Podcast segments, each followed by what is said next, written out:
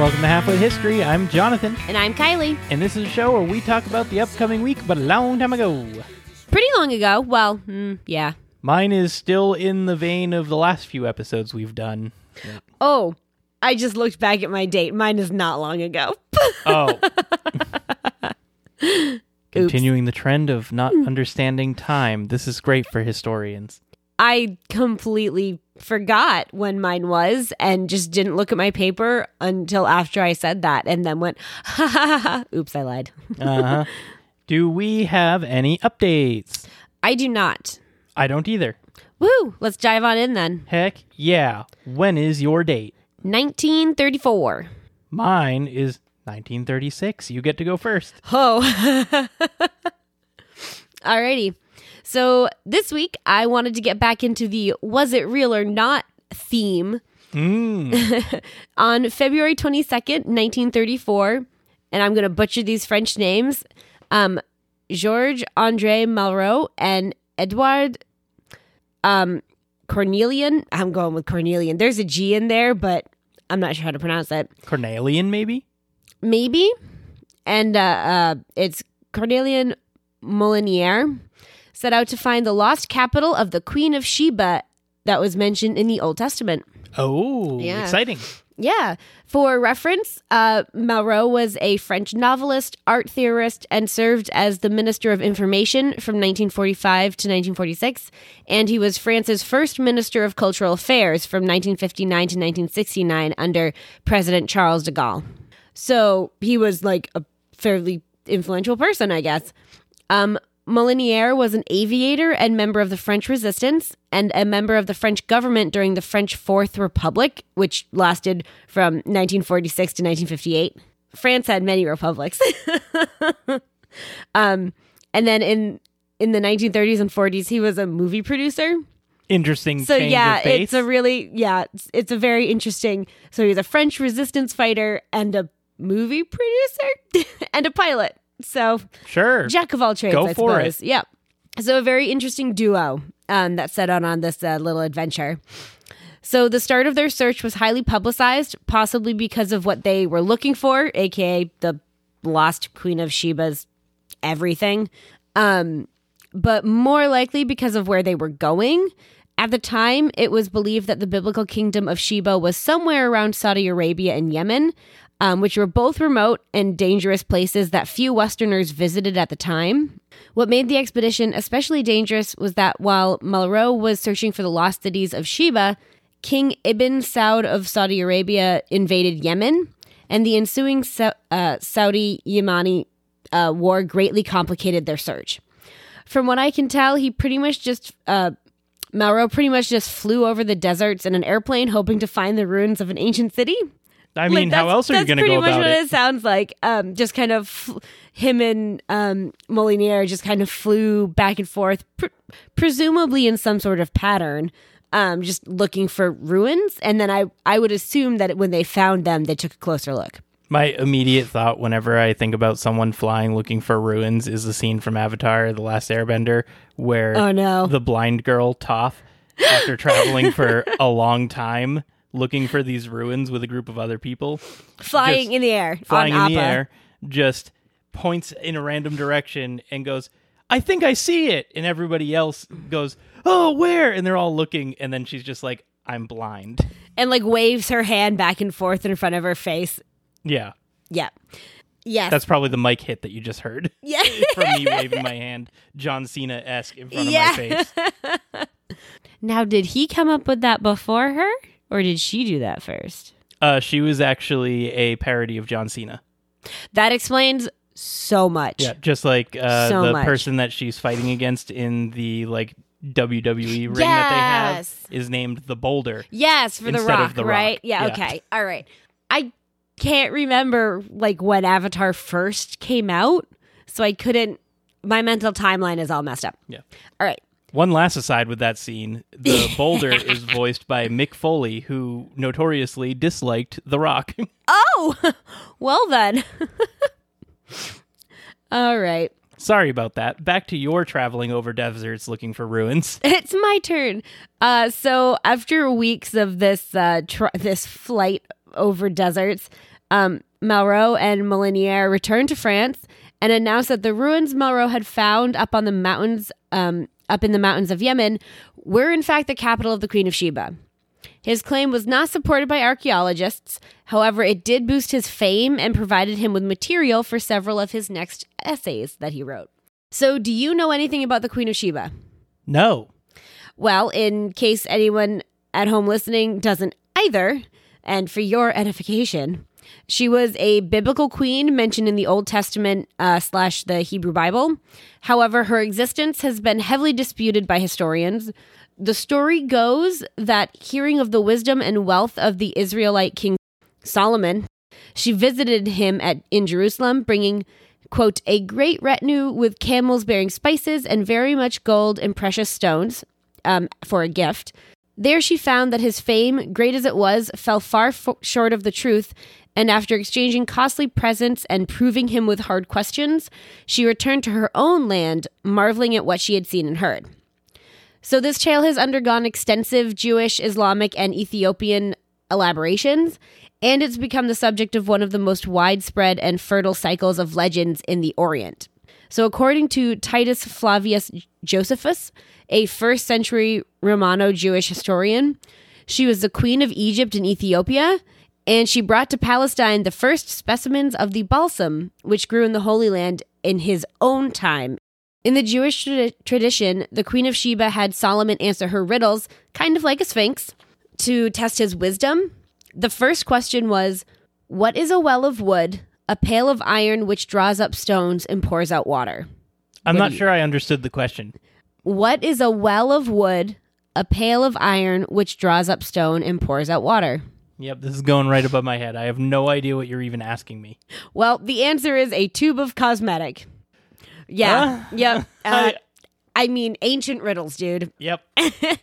So her next question was What is that which comes from the earth as dust, the food of which is dust, which is poured out like water, and which looketh toward the house? I wa- thought I was onto something until this dust started looking at houses.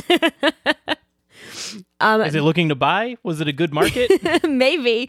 The answer is naphtha. Do you know what that is? no. I had to Google it. I didn't either. It's a flammable oil containing various hydrocarbons contained by the dry distillation of organic substances like coal, shale, or petroleum. Okay, that riddle made sense at least. Yes, that one makes more sense, right? So her final question was Wait, hold on. Why does it look at a house?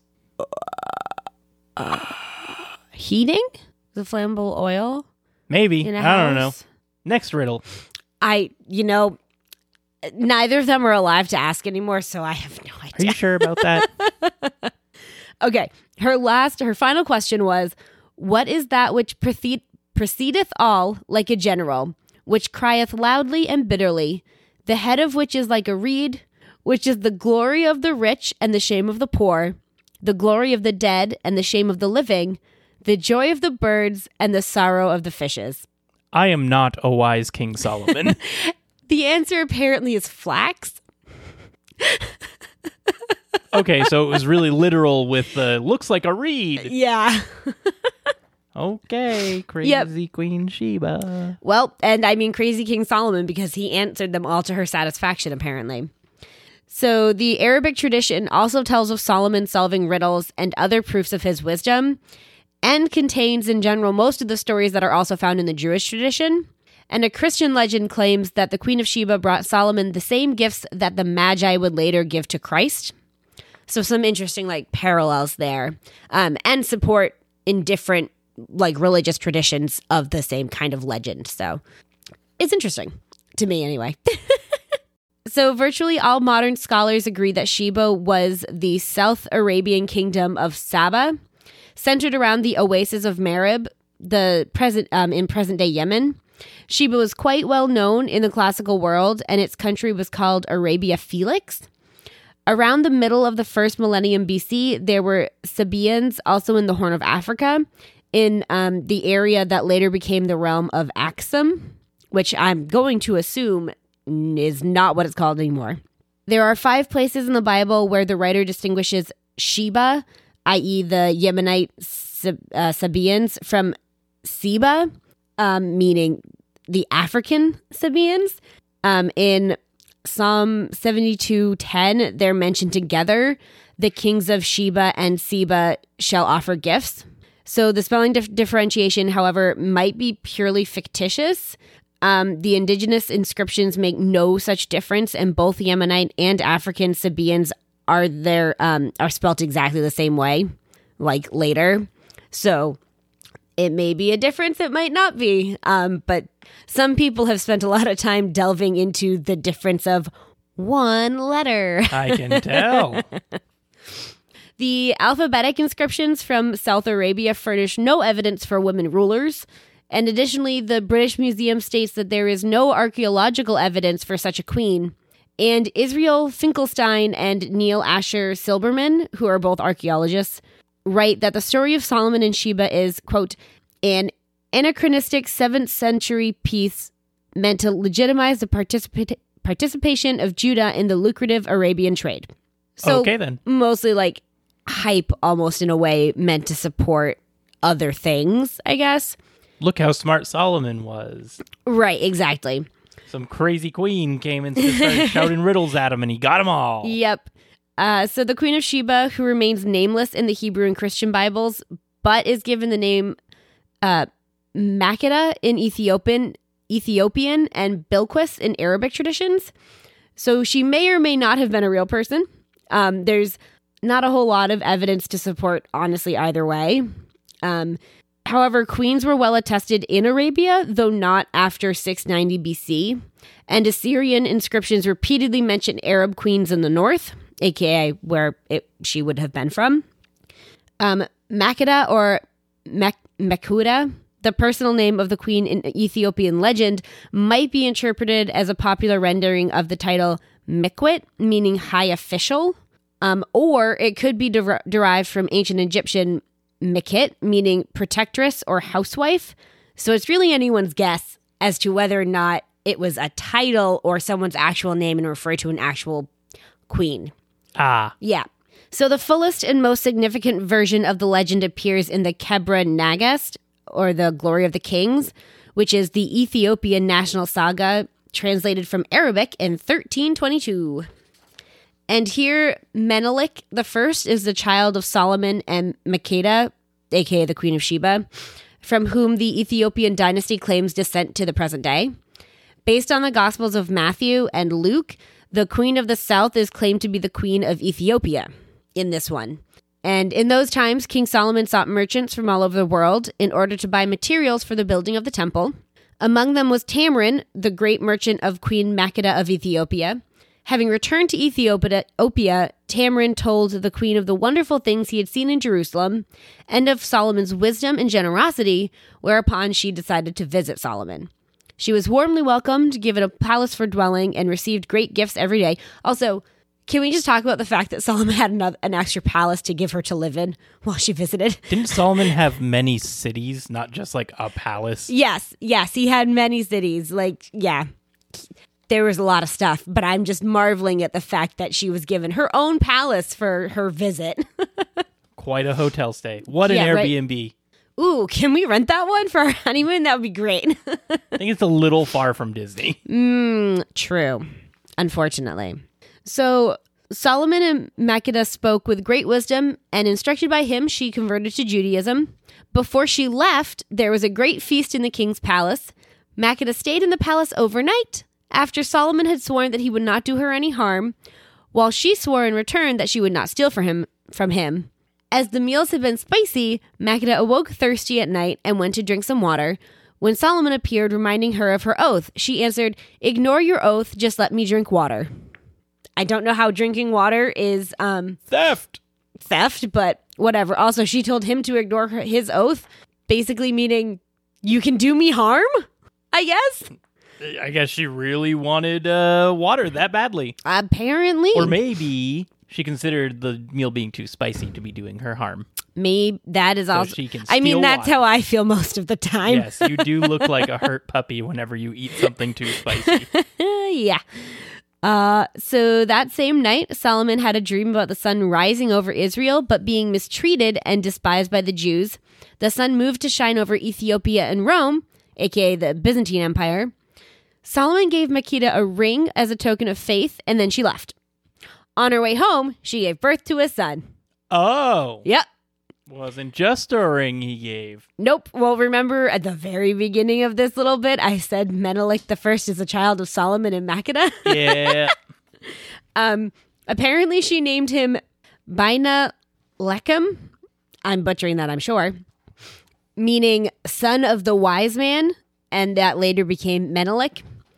So after the boy had grown into um, had grown up in Ethiopia, he went to Jerusalem carrying the ring that had been given to Makeda by Solomon, and he was received with great honors. The king and the people tried in vain to persuade him to stay. Solomon gathered his nobles and announced that he would send his firstborn son to Ethiopia together with their firstborns.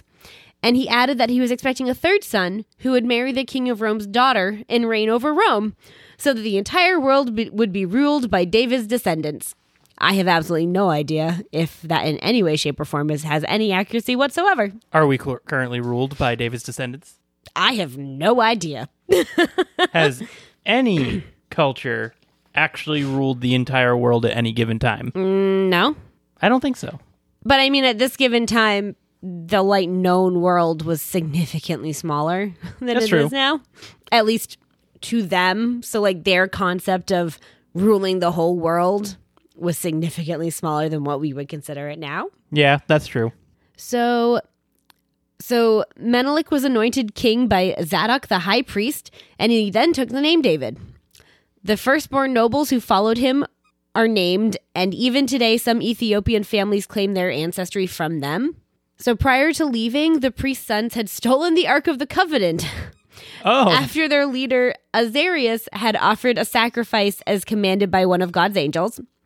With much wailing, the procession left Jerusalem on a wind cart, led and carried by the archangel arch archangel the biggest angle, the archangel Michael. the most potent of angles. So, having arrived at the Red Sea, Azarias received to the revealed to the people that the ark was with them.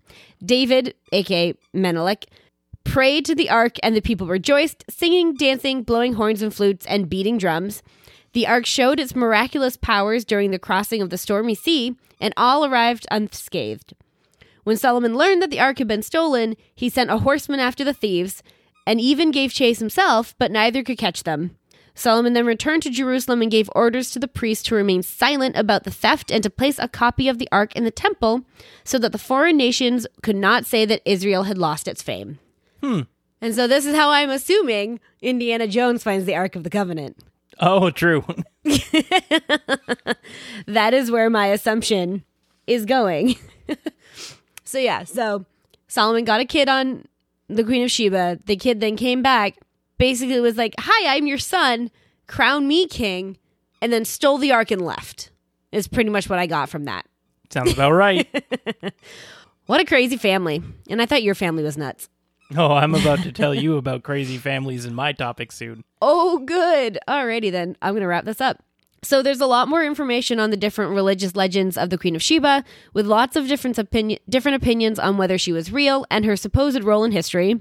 So if you're interested in finding out more, there are several books out there, all with varying degrees of historical research versus fiction.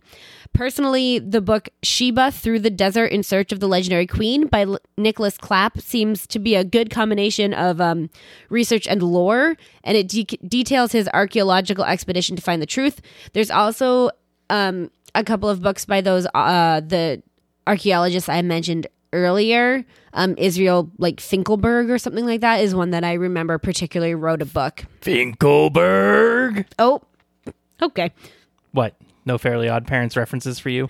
Oh, I didn't get it, but It's Dinkelberg in the Fairly Odd oh, Parents. that might be why I didn't get it. So, beyond Malraux and Molinier's expedition, there have been several other efforts to find evidence of the Queen of Sheba in both the archaeological and historical records. The ancient Sabaic Awam temple, known in folklore as Maram Bilquis, or the Sanctuary of Bilquis, and Bilquis was one of the Queen of Sheba's supposed names. Uh, the temple was excavated by archaeologists in 1951 52 by the American Foundation for the Study of Man, led by Wendell Phillips. They cleared the entrance court almost completely and made numerous discoveries, including elaborate bronze statues and the usage of the southern entrance, entrance in the elliptic, elliptic wall for ab- abolition rituals. Ab- ab- when you like clean yourself. I don't know how to say that word, but I've never heard of what you're talking about. all right. Well, bathing rituals. We're to go with that There we go. before entering the cellar. Um, but no trace of the Queen of Sheba has been discovered so far in the many inscriptions that were found down there. And it's supposedly her temple, so, or her sanctuary. In 1999, British scientists from Bournemouth University, working with archaeologist Dr. Patrick Darling, unearthed a pos- possible burial site for the Queen of Sheba in Nigeria. Now, for you geography minded folks out there, Ethiopia and Nigeria are pretty far apart which would make it extremely difficult for the supposed people to be the same. But that's the claim. yep. so the boundaries of this expedition are believed to be the se- uh, the boundary of the original Ijebu kingdom, ruled by the ooh, Awujale. 500 year old Portuguese documents hint at the power of an Ijebu kingdom and build the case for Sheba being on the other side of the continent, aka not in like Saudi Arabia, Yemen, um, Ethiopia. Darling said local people around the Eredo mo- monuments link the area to the Bilikisu Sungbo, and another name for Sheba. And local tradition speaks of a great queen building a vast monument of remembrance, and there's a yearly pilgrimage to what's believed to be her grave. Oh, okay. Yeah. So the region's long history of gold and ivory trade and the cultural importance of eunuchs linked to royal households further support the Sheba link. And Darling added that the local people believe it, and that's what's important. Hundreds of thousands of pilgrims come to this area every year to honor what could be her grave, a magical shrine grove under tall trees.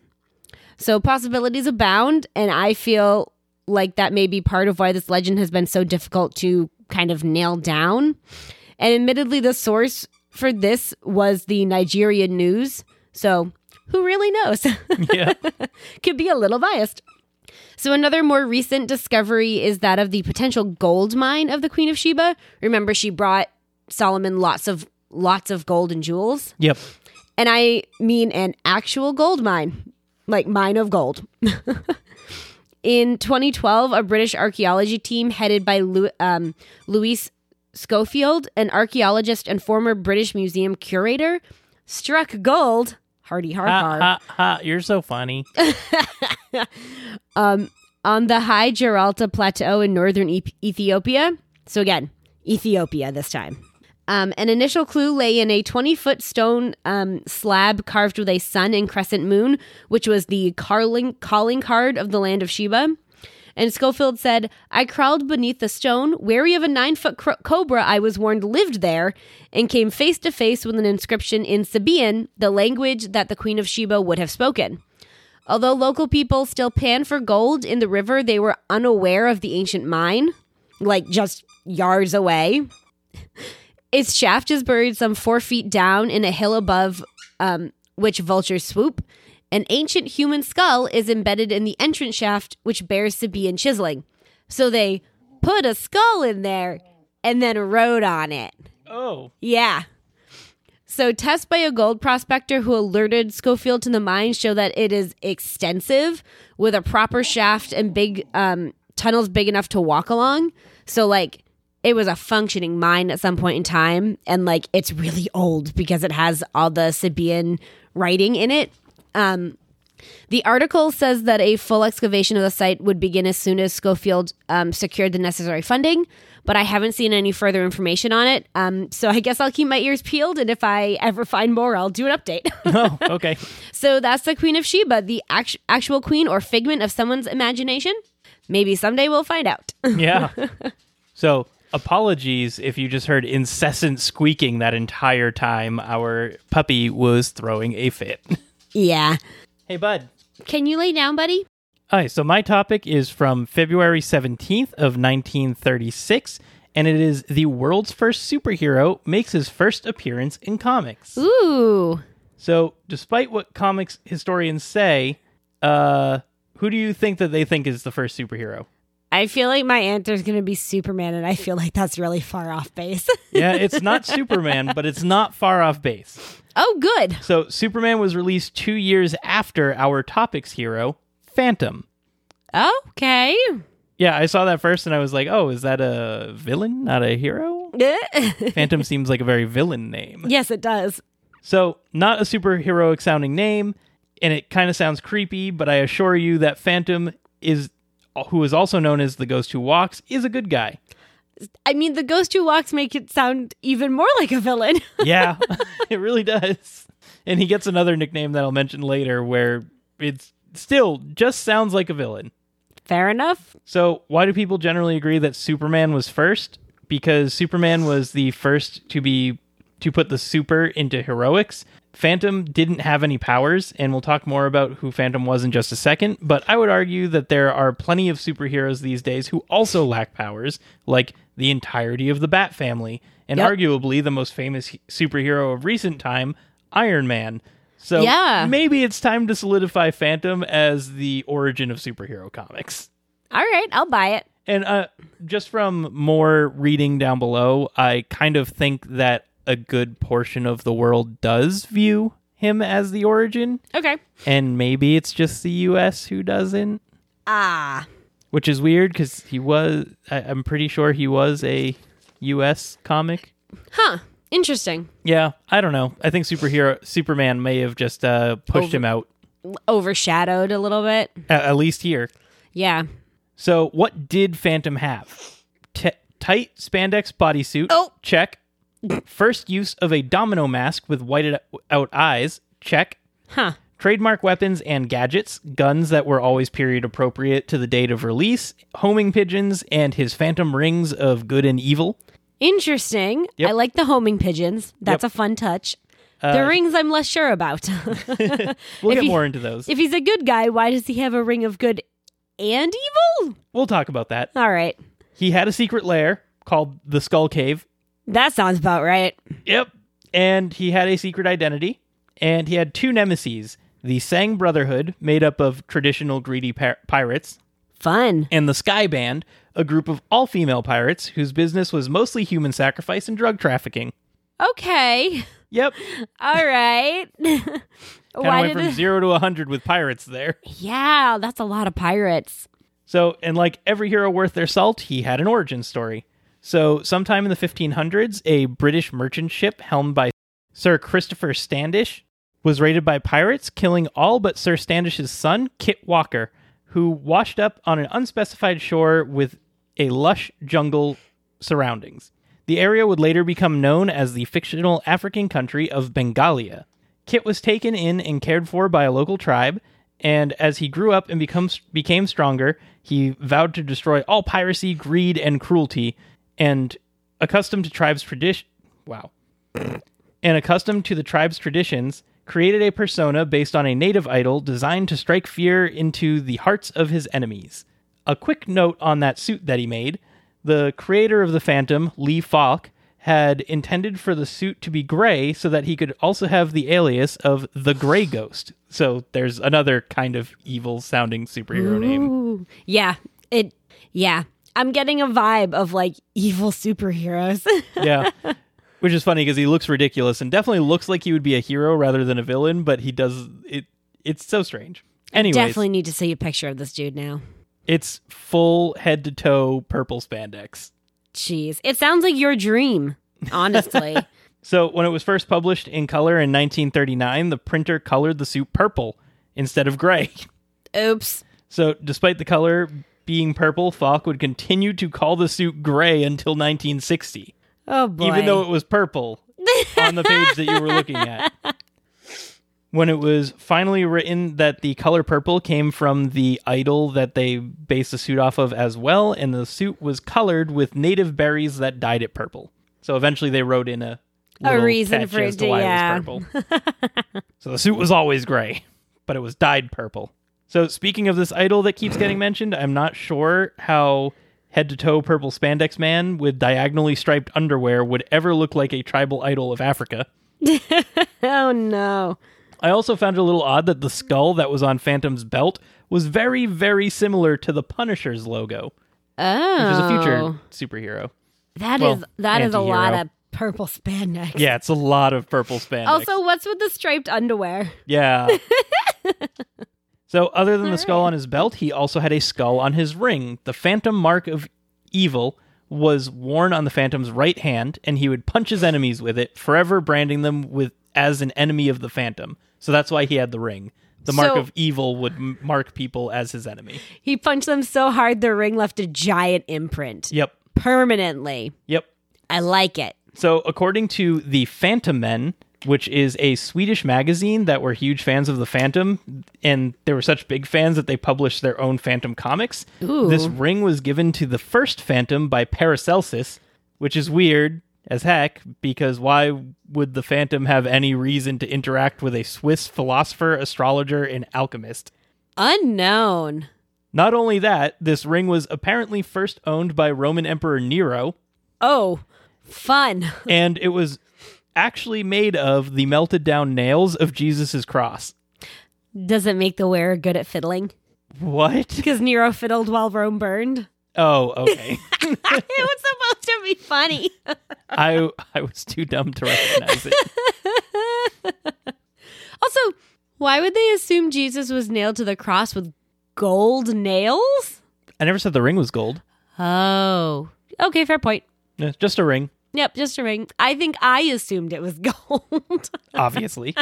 well, so notice how I mentioned the first Phantom, and in your oh, yours topic, I said that there was a crazy family. ooh, So the last part of the oath that the first Phantom swore against pirates also included a line about how this vengeance would be never ending, as he would teach all of his sons to carry out the vengeance as well.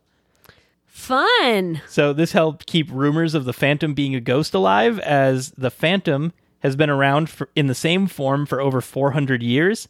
Currently, we are on the 21st Phantom in the comics, and even that's a little convoluted because the 22nd Phantom existed in a 1996 movie also titled The Phantom, and the Phantoms have a fun naming convention. They're all named Kit Walker. Jesus. So this guy named his son, and his son named his son, and his son named his son, all Kit Walker. Do they like put like the first, the second, the third, or junior or anything? Or is it just Kit Walker? So we'll get there Oh, in like okay. two sentences. So they even retconned the Phantom's father, the aforementioned Christopher Standish, to either be called Kit Standish, Kittredge Standish, or plain old Kit Walker. Jeez. They just decided, nope, that was also Kit Walker. so, oddly, the 22nd Phantom, the one that was in the movie in 1996, is the only one named Junior. Alrighty. So, all of them are just known as Kit Walker, except for the 22nd Phantom, who is Kit Walker Jr. wow, I bet their family reunions get real confusing. Well, I don't think anyone becomes another Phantom until their dad dies. Oh, alrighty. Yep. So like they just become their father essentially every time. It's like, well, I am now the like Kit Walker, the Phantom, The instead ghost of who walks. yeah. That's a little morbid, but all right. Yep. I am the ghost of my father, and I am walking. yep. So there was also a Phantom 2040 that let us know that there will eventually be 31 Phantoms, oh, good. and also none of them are named Junior either. but there is one of them that is not named Kit Walker, and that is the 28th Phantom, who is Jetta Walker, the only child of her father and the only female Phantom that didn't have a brother named Kit. all right. So there is one non-Kit Walker. Honestly, I'm kind of surprised they didn't just name her Kit anyway. It it's definitely a gender neutral name. So that's a lot of family history. And did I forget to mention that this lineage of British merchants from 1500 that were raised in a jungle in Africa all believed that they were American. Wait a second. Yep, apparently all of the children portray themselves as American. But, uh, but, uh, America didn't exist. in the 1500s. Yeah. yeah, that was like right around the time that Christopher Columbus discovered, uh, quote unquote, the Americas. Discover. Yeah, With lots of air quotes. so there is no way that this family is even remotely American. No. I think even at one point they end up. I, I forget which one, but there there was a phantom that they decided to make a cowboy just to make the, this stick a little bit better. to feel more American. So f- for some reason, a cowboy phantom or one of the phantoms decided to leave Africa, the place where they're destined to protect, to go to the U.S. to be a cowboy for a few years, and then come back, and now they're all American. I'm so confused. Crazy family, I told you. Also, what is more American apparently than a cowboy? Yeah. It's as American as you can get. So we're going to jump back a second because I also forgot to mention that by the sixth Phantom, the hero gained a new tool for crime fighting, and that was the Phantom Mark of Good that I mentioned earlier. Wait, so you didn't get the good and the evil one at the same time? No, he just oh. had the evil one until there were six generations of Phantom. All right. And they they had started something called the Jungle League at that Oh, point to help protect the jungle, and that allowed some of the some of the children of the Phantom to practice being the Phantom before they were the Phantom. I was going to say, it seems like a hard job to just be like, your dad's a phantom, then all of a sudden you're the phantom, no preparation. Yeah. The funny thing is, is the only difference between the Phantom costumes when you weren't the Phantom is that your suit wasn't purple. Oh. Was it actually gray like it was supposed to be? It was just a different variant color. Oh. so you weren't the real Phantom unless your suit was purple. Fair enough. So the Phantom wore this ring on their left hand because it is the hand closest to the heart. Its symbol is four saber. Its symbol is four sabers touching at the tips in like a plus sign. So hence the small detail in old comics, and because it was supposed to fit on a ring, the detail of the sabers and just the symbol forevermore was reduced to looking like a few peas. So with the bottom of the P touching in the center of the circular ring, and the P's being located at um, three, six, nine, and twelve o'clock. So if you imagine this for a second, it doesn't look all that off from a swastika. Oh no. that never got brought up anywhere, but I that's just something that I saw as every time I saw the picture of the ring, is I'm like, it's so close to being a swastika. Awkward. So let's forget that because it's not it's literally not mentioned anywhere. It's just what I saw when I saw it. It is the mark of good after all. Ay. All right. So another strange thing about how the mark of evil was placed on enemies of the Phantom was it was done by punching. So in Mythbusters season 5, which aired in 2007, the Mythbusters tested superhero myths. And one of the which that they tested, you guessed it, which w- was how the Phantom got his evil mark to stay on people. Oh boy. So the force that they would need to hit the human with would be enough to break a skull to leave a permanent mark. Oh my. And let's hope that the Phantom isn't punching people with the mark of good like that. Why? I mean, here, you're good. And then punches them Oh. hard enough to break their skull. Fair point. So we actually do need we do know that he didn't need to punch people that hard. I'm not I didn't see the Mythbusters episode, so maybe they didn't bring it up or did, I don't know. But in one of the comics it's revealed that the rings of the Phantom were actually extremely sharp and always had a permanent ink coating on it made from the plants found in the fo- the fake country of Bengalia. So effectively, the Phantom was handing out justice in the form of instant tattoos. I like it. Yeah. That's my kind of justice. You're bad. Tattoo. Instant tattoo that labels you bad. Yep. Luckily for our recipients of the Mark of Good, it actually didn't involve punching or instant tattoos at all. You know, luckily, unless you're into both of those things, then sorry. so the Phantom would nearly only hand out the Mark of Good to people that saved his life, and Oh. it was in the form of a necklace with the symbol. Oh, that's nice. I Yeah. like that version. So if you wore the necklace, people knew that you were protected by the Phantom. That's nice. I like that. So, did the popularity of our hero fare through history? Well, I already mentioned that in Scandinavia, they had a group called the Fantomen that made their own comics. The Fantomen's latest work is scheduled for release of March 5th of this year, and they have already released nine comics since the start of the new year. Oh wow. So, Phantom is actually still very popular. yeah, apparently. They've Yep. been busy. Uh, and even in Stockholm, until t- 2010, they even had a Phantom theme park. That's cool. Yeah. So I, I wasn't expecting to see that at all because, again, Phantom isn't popular here. Right.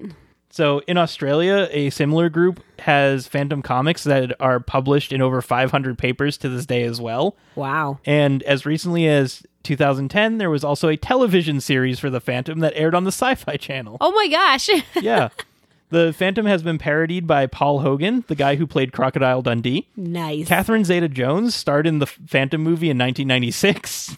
All right. Quick Googling of this Phantom movie. Yep.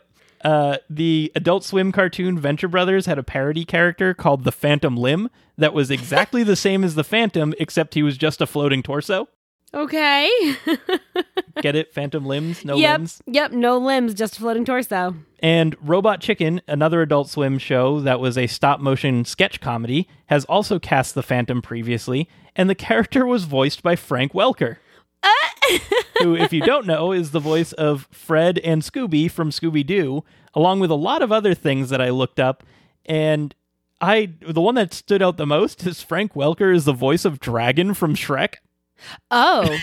Isn't that wild? oh, that's unfortunate. Yeah. or Eddie Murphy. So yeah, Frank Frank Welker does a lot. Maybe we'll try and do an sh- episode on him at some point because I was astounded by the number of voices that that man has done. he does an insane amount of voices.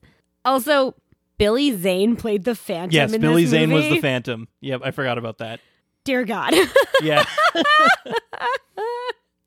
Supposedly the fans really liked the Phantom movie. It was like super true to the feel of the comics, which is hilarious because the few seconds that I watched of a few different clips of the Phantom movie were really really cheesy and I I thought it was super funny, but these are there are a lot of people who really like Phantom Alrighty. and specifically like in Australia and you know Scandinavian countries, he's just as popular, if not more popular, than like Superman and Batman and Iron Man and Spider Man. The girl who plays Diana Palmer, I don't know who that is. I'm assuming it's the love interest. Was also the girl who played Buffy in the Buffy the Vampire movie. Slayer movie. Yeah. Yep. Wow, this is wild. Yeah. so Phantom's really popular. Jeez. All right. We are going to have to like watch the movie or something because now I'm super curious. Yeah, I feel like we've been really missing out on something. Right. I need to look I need to like look at these comics, I think, because this sounds very entertaining. Yeah. So that's the story of Phantom, at least a small portion of it. I like it. Yeah. Maybe we'll learn more about it now because I had no idea that this guy even existed. yeah, this is nuts. I'd never heard of it before. Voiced by Frank Welker. Yeah. So now it's time for our call to action. You can find us on Facebook and Twitter at Halfwit History. You can visit our website at halfwit-history.com. We have a Ko-fi if you'd like to send us a little bit of change for our time. Send us a coffee. Alms for the poor. yeah. Oodle lolly, oodle lolly, golly, what a day. We'll do Robin Hood sometime too. Ooh, yes. Uh, you can find us on Ko-fi at ko-fi.com forward slash halfwit history. Yes. And you can always send us an email at halfwitpod at gmail.com. we really appreciate any feedback, comments, anything of that sort because um, we're always trying to get better. So anything you might have to throw our way, that would be great. Um, or if you have any possible topics or general ideas for topics, like you want to hear more about pirates. Sorry, that was the first thing that came to mind. Or Because Kylie know, does pirates all the time, and I brought up pirates again. I've so- only done pirates once, but I'd like to do more. So request pirates. Um, yeah. So if you have anything like that, shoot it our way, and we'll see what we can do. Um, we'll do all the hard work. So I won't. I will specifically send them to me.